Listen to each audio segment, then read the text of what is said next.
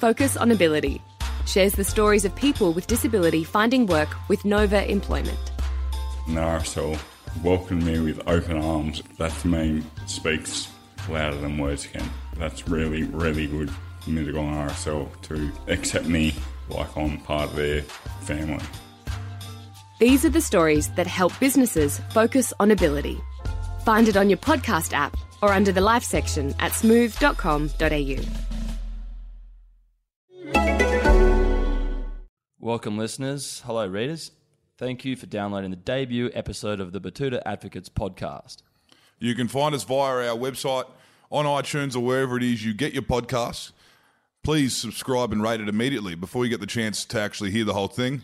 Five stars, preferably. Yep, five stars. That will help us immensely in our endeavours to take control of this landscape as well. For the past 18 months, our newspaper has been running at the same and occasionally a bigger readership than the Australian. And that's not actually a G up. No, no, it's not Clancy, but ideally we'd like to do the same thing with this overrated medium known as podcasting. Exactly. And you might learn throughout this podcast that you are essentially just listening to a pre existing radio show that we've done for years on Betoota's local hot hit station, Desert Rock FM. However, the difference with the online version is that we have a much bigger audience thanks to the internet and therefore much bigger advertisers. Rather than the usual local sponsors like Elders in South Betoota, And Donaldson Husqvarna. we have a few bigger players in town with deeper pockets.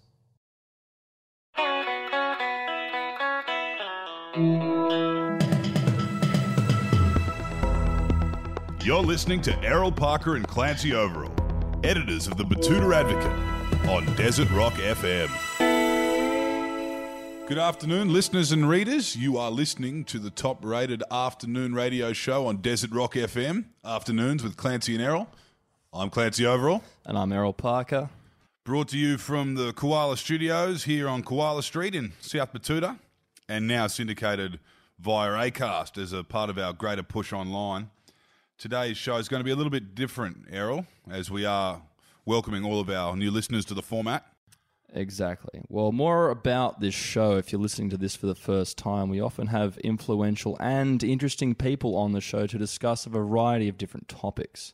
Well, for some reason, our uh, our humble newspaper, uh, the Betoota Advocate, has garnered a cult-like following around the country and indeed around the world. And uh, from that, they've heard that we did do this radio show here on Desert Rock FM, and uh, people were asking where it was it, it was available if they could download it from the Desert Rock FM website, and it turns out um, Murray, the, our producer, he um, he said no, we can't um, we can't make it available for download because um, we haven't got the appropriate um, technology or the uh, or the know how to get it onto the internet. And we only just got the NBN, so we're getting used to a Right. lot of that kind of um, um, that, that convenience. We're getting used to it, and we are obviously um, editors of the um, the Tudor Advocate, Australia's oldest newspaper.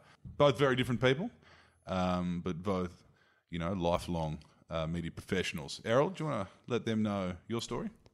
Well, compared to compared to you, Clancy, I suppose this is this is going to be a hard act for you to follow. Um, I'm currently the editor at large of the Betoota Advocate, which is, if you're listening at home for the first time, this is the nation's oldest newspaper, arguably. I, I did come on board here at the Betoota Advocate um, just four years ago uh, when we started the uh, the online edition. I mean, you were floating around for a while. It- Yeah. It took a while for you to really pop your head up again as a journalist after everything that happened in England, of course. Yeah. Um, but, you know, uh, we, we had you on deck. Let's just say that. You, you came into that role for the digital transition Yeah. online. Uh, you found yourself in a bit of trouble. Um, well, yeah, I, I could I could go back to then if you want. It's um, it was a while ago, but I was uh, I I worked on on the team at the News of the World, yeah. and uh, prior to that, I was working at the Sun um, in the United Kingdom, and I guess that's where you could say that um, I developed my craft uh, as a journalist at News of the World, and um, I sort of garnered my unique taste for for quality journalism at the Sun. But um, you know, of course, as all of you know, um, at home and in Betoota, that all came unstuck uh, quite quickly during the Leveson inquiry. And uh, So, Leveson Inquiry, the Leveson Inquiry for um, you listeners who are completely controlled by the media was a. Um, a it was a phone hacking. Um, it, it was a phone hacking scandal in uh, in layman's terms. They uh, they said that what we were doing was uh, was illegal. It wasn't in the public interest, which is wrong. But you know, ultimately, um, so well, yeah, you were uh, lucky. You're lucky you had a yeah. brother that you know you look very similar to, Yep. and you had his passport on you at the time, and you were Mm-hmm. able to get here overnight. And that's the reason we picked you up. We like someone who's a bit rough around the edges. We like someone who's ready to get stuck in. That's why Mm-hmm. we said you did you did exist in our organisation, you know, under the radar for a lot longer than four years until we finally until we finally picked you up.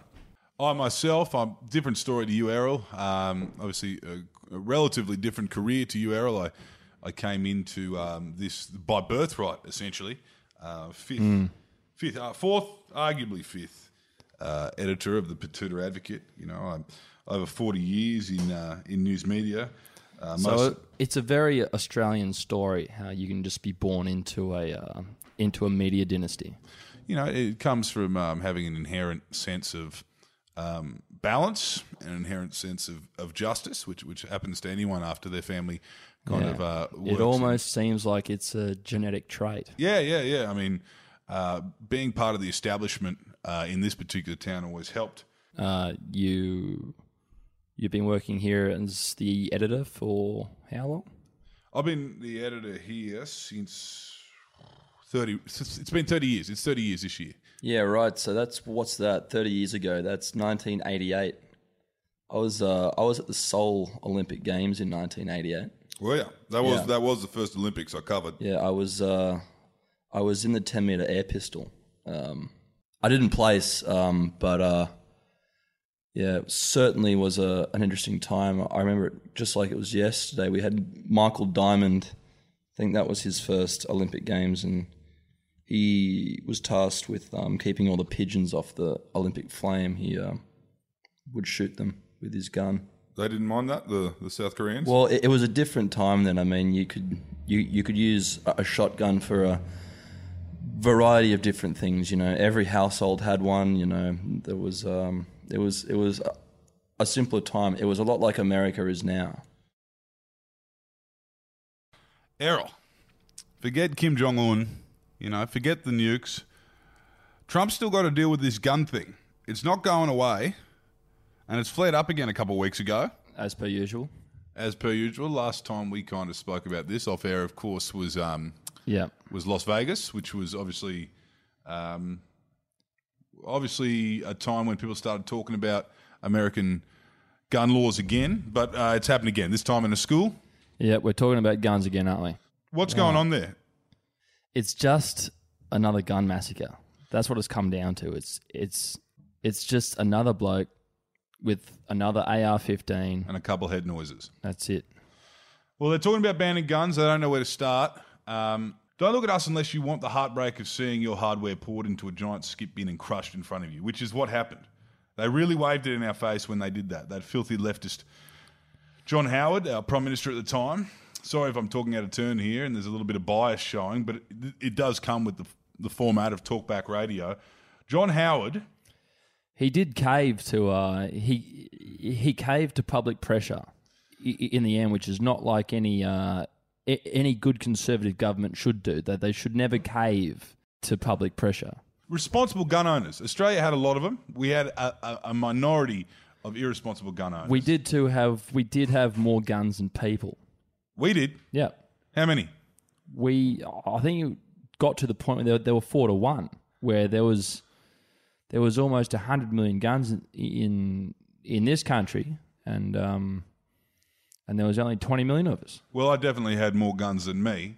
And, and I have to say to Mm-hmm. the and I, and I said it at the time during the buyback, you haven't lived until you've gone root No. shooting with an SKS, firing hollow points. For for us to have our rights infringed the way they were under John Howard, and I know a lot of things happened that led him to that decision. It was a snap decision, um, similar to Malcolm Turnbull recently with the no more sex in Parliament. It was it was he was under the pump. He had to make the call. A lot of people think he made the right call because we haven't had uh, any more of that kind of behaviour from Yeah. from lonely white men. But you know, th- just think about the effects it had on the economy, and think about the effects that it had on the town. You know, Well, Corona's it certainly hardware. did have a uh, an effect on the Tasmanian economy, which I dare say is going to be probably more severe than what's happening now in uh, in in Tassie, where they're looking to ban pokies in pubs and clubs down there in the uh, in the island state. Is that what the Americans are arguing against? We give them this, we give them everything. And, and I, t- I I think tell you, that's I think that's a valid point where you know if I think there's a lot of Americans concerned that you know if you do take away their guns, you know they might have some of their other rights um, taken away, which would be the uh, the Eighth Amendment, um, which is to have a right to health care if you earn over two hundred and fifty thousand dollars a year. well, you know, uh, what do you do? Do you, do you stash your healthcare? Do you do you do what they did out in, in Betoota when they ban when during the buyback when they Yeah, I would. Uh, I would definitely put my uh, my health insurance card in a piece of uh, polypipe and hide it uh, in my backyard. That's what I would do if they came for my universal health care. Well, you know, a lot of a lot of problems get solved in the Simpson Desert. We've said it before. You know, whether it be an illegal firearm in 1997 or a dodgy priest, we sort things out a lot quicker out here than in the cities with their royal commissions and national buybacks. And by the time Howard's feral government agents were sent out here, there was nothing to find. Well, how about we move that along to a uh, to a subject that's close to our heart and uh, and a subject that's close to Richard Di Natale's heart. What you're talking about, of course, Errol, is the uh, the article actually you penned uh, earlier this week in the Betoota Advocate, which is Di Natale blows dust off Bob Brown's communist era AK-47 after Christensen death threats. Mm-hmm. Um, and obviously, the opening quote is, "Does he think this is a game?" asked Richard Di Natale as he fed bullets into the magazine. And then he uh, he did say that when the purge comes, I'm not sure what the purge means, but he uh, he made allusions to uh, George Christensen not surviving uh, whatever the purge is. He'll be hanging from a streetlight, he says. We're not playing around with this guy. If he wants to get real with us, we'll get real with him. Those are those are fighting words from uh, from the former Doctor from Batman. Is, is that is that is that um, a good thing for the Greens to have this kind of aggression behind them? It's, it's been a long time since they had I th- much more than yeah, a, than a I do think it is a long time coming um, um, to see a little bit of argy bargy from the Greens. You know, we've had the uh, Well, that, that- and you know, it just goes to show how Australians feel about their guns. You know, it, it's not just a right wing, left wing thing. Obviously, it was a big thing for, for, for regional Australians with their uh, with their roo shooting and their, and their recreation. But you know, the Greens have uh, experience. Anyway, the, the the the true, you know, the originals have actually gone to Russia. They've actually trained with the Cubans and the and, and the South Africans and the and the like, and that they know how to fire off a Kalashnikov. It'll never jam in the mud, water, or snow. They know these things. Um, is, is Georgie maybe biting off more than he can chew? I'll tell you what, he'd be looking a lot more intimidating if he put that arm tattoo on his neck. And Just put a big old Mary on his neck. The one from his shoulder, put that on his face, right, like a scaffolder. Now that's got to be more intimidating than waving that pansy Glock with earbuds in, and, and that's a new trend, isn't it? What a lot of young people have been doing is that they've been getting neck tattoos so people don't fuck with them. Um, So they feel a bit more prepared. Um, they feel safe. they, they used to say the Queen's property is shoulders up, wrists down, and if you've got tattoos on hands or face or neck, uh, it looks like you've spent a bit of time in the pen, and that's essentially what you're saying. And what we're saying here is that's our equivalent to gun ownership. If you're carrying any of those things, Yeah. you know, people people aren't going to bother with you. If you do have any visible tattoos in this country, it's as good as carrying an unlicensed handgun. Yeah. All right, well, another contentious issue um, recently has been the Barnaby Joyce saga. Some would argue that it was triggered by the Sunspot episode where Barnaby Joyce, though he always fronted the media in his big hat, uh, turned up to a few press conferences with a few marks on his face where he'd had some skin cancers burnt off. A lot of people have said that that was the start of um, of Barnaby Joyce realizing that he is no longer a young bloke at the Woolbrook Hotel putting people in rear naked chokes anymore. No, no, no, no. He, uh, he- you get to a point in your life when you become aware of your mortality. Um, you know, and you go back to 2016. There was a lot of midlife crises happening in Australia. Uh, a lot of cultural icons that a lot of uh, baby boomers grew up with began to kick the bucket.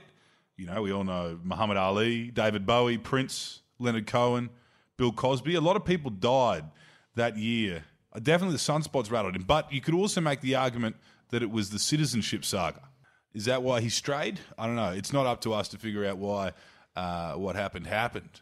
But you've got to say, at one point Yeah. during the High Court decision, Barnaby Joyce was staring down the barrel. He already had a bun in the oven. He was staring down the barrel of possible unemployment as a divorced man at 50 years old with a baby on the way. How many schooners do you reckon he ran out that night?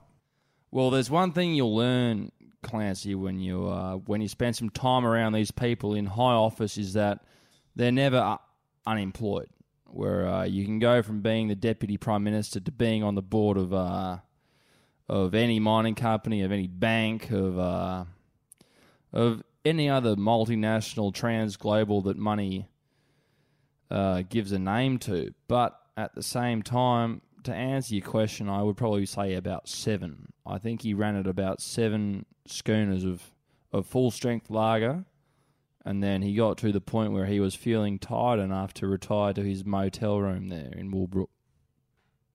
That that is, of my opinion, that is un, unlearned and unfound. Just on that with Barnaby Errol, his uh, personal life's obviously taken a battering from a lot of uh, a lot of people and a lot of media have been really zoning in on the man. We actually we, we, we, we had a little bit of traction last week with a few stories that Yeah. obviously not everyone was uh, was willing to publish. Um, of course, it started with uh, that just just prior to uh, Barnaby announcing his uh, his leave was that, uh, and this is one you penned yourself was uh, Tamworth Red Rooster had removed the S from their sign. In solidarity with Barnaby Joyce. Yeah, well, it was The Red Rooter. It was um, it was a touching gesture, and um, I I think it was quite timely at the time. He hadn't resigned at the time. They um, they uh, they were pushing for it, and um, the people of New England were getting behind their leader, and um, we did have a few local comments from um, from those people down there in the cold country. There was one from uh, Derek Mack. They uh, he suggested that we should change the name of our paper to the Betruter Advocate, um, which is um, Obviously, a pun on beetroot. Yeah, um, the colour of uh, Barnaby's face, um, the fact that he's uh, had an affair outside of wedlock, a rooter, yeah. and um, Um, an advocate as Oh yeah, it was um. advocate. Well, in terms of uh, low hanging fruit, that's probably fruit that's already on the ground. Uh, we've uh, and then there was another one there from uh, from Chris Van Oosterwijk. Um, he said, uh, "Lol Greensboro has already had a red router for 35 years. When they fixed the light, it's already broken again within 24 hours, and now they've given up. Well, if if the member for New England is ever looking for any support via Red Rooster, it's obviously coming from the people of Greensboro. Well, and then there was your story, Clancy, uh, about an aid that many men find in the men's rooms of many uh, licensed establishments around the country, and that was uh, the fact that this whole thing happened because Barnaby Joyce put two dollars into a wipe-on sex appeal machine. Mm-hmm. Pheromone wipes, I believe. Yeah, called. he popular uh, with truck drivers. he uh, he was just having a nice night out on the town. Uh, he had a couple in him. He uh, just finished up at the urinal, and he uh, this machine caught the uh, caught his eye from the corner of his It eye. caught the attention of Yeah. the member of New England, and he decided to wipe some pheromones on his uh, chest.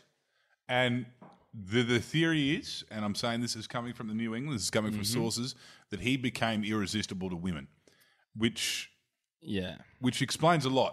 Well, to his defense, that's what is advertised on the side of the machine. You know, this this this is a um a pheromone wipe that should be used responsibly. in regards to you might end up having an affair because they will find you that hot. Well, I don't think that's what it said on the machine, but the machine does warn you that you will become irresistible to women. I mean, look, he spends a lot of time in pubs. He spends a lot of time in pubs. You put the pheromone wipes on your throat, down your chest. You know, there's a little bit of a bright tinge. You're starting to get a bit of a buzz. You're half pissed. You're Barnaby. Things are moving. You wipe that all over you, and, and, and the game changes. You no longer smell like rum and cigarettes. Well, a, a- few comments on the article did put that into perspective. They uh, th- there was one from Rob Gray. Um, he said, uh, "For a bloke with a head on him like a twisted Dunlop volley, and a personality like a wet fart in a spacesuit, he goes all right. They should rename it Joyce Juice." And then there was another one immediately after that Lucas, Lucas Wheeler. from Lucas Wheeler, um, who we both know. He's uh, he's a nice young man from uh, from the northwest. He said that um, they should add in the two dollar ring tickler uh, in case you've got an unavoidable session. Oh, hold up, hold up, Errol. What's uh, what's Murray saying here? All right. Well, thanks for that. We've got the uh, we've got the hurry on from Murray um, through the glass window. He says um, that Tom with the weather is up next, which means there's uh, Maddie and Jacob are coming up there with the drive shows. So uh, we'll bid you farewell for the time being, and we'll talk to you this time next week. Hooroo! Hello, goodbye.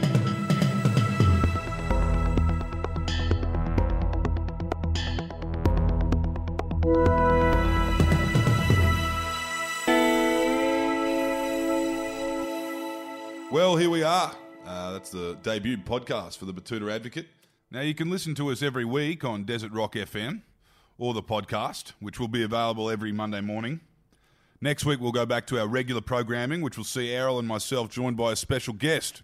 And that's what you can expect for each episode from now on. And if you like what you heard, uh, you can subscribe each week to the podcast by going to our website or on iTunes or wherever the Android users go. Thanks again for listening and speak to you next week. Check out Woolworth's great new specials this week, like Uncle Toby's 185 gram muesli bar six packs for just $2. Save $2. That's half price. That's why I pick Woolies.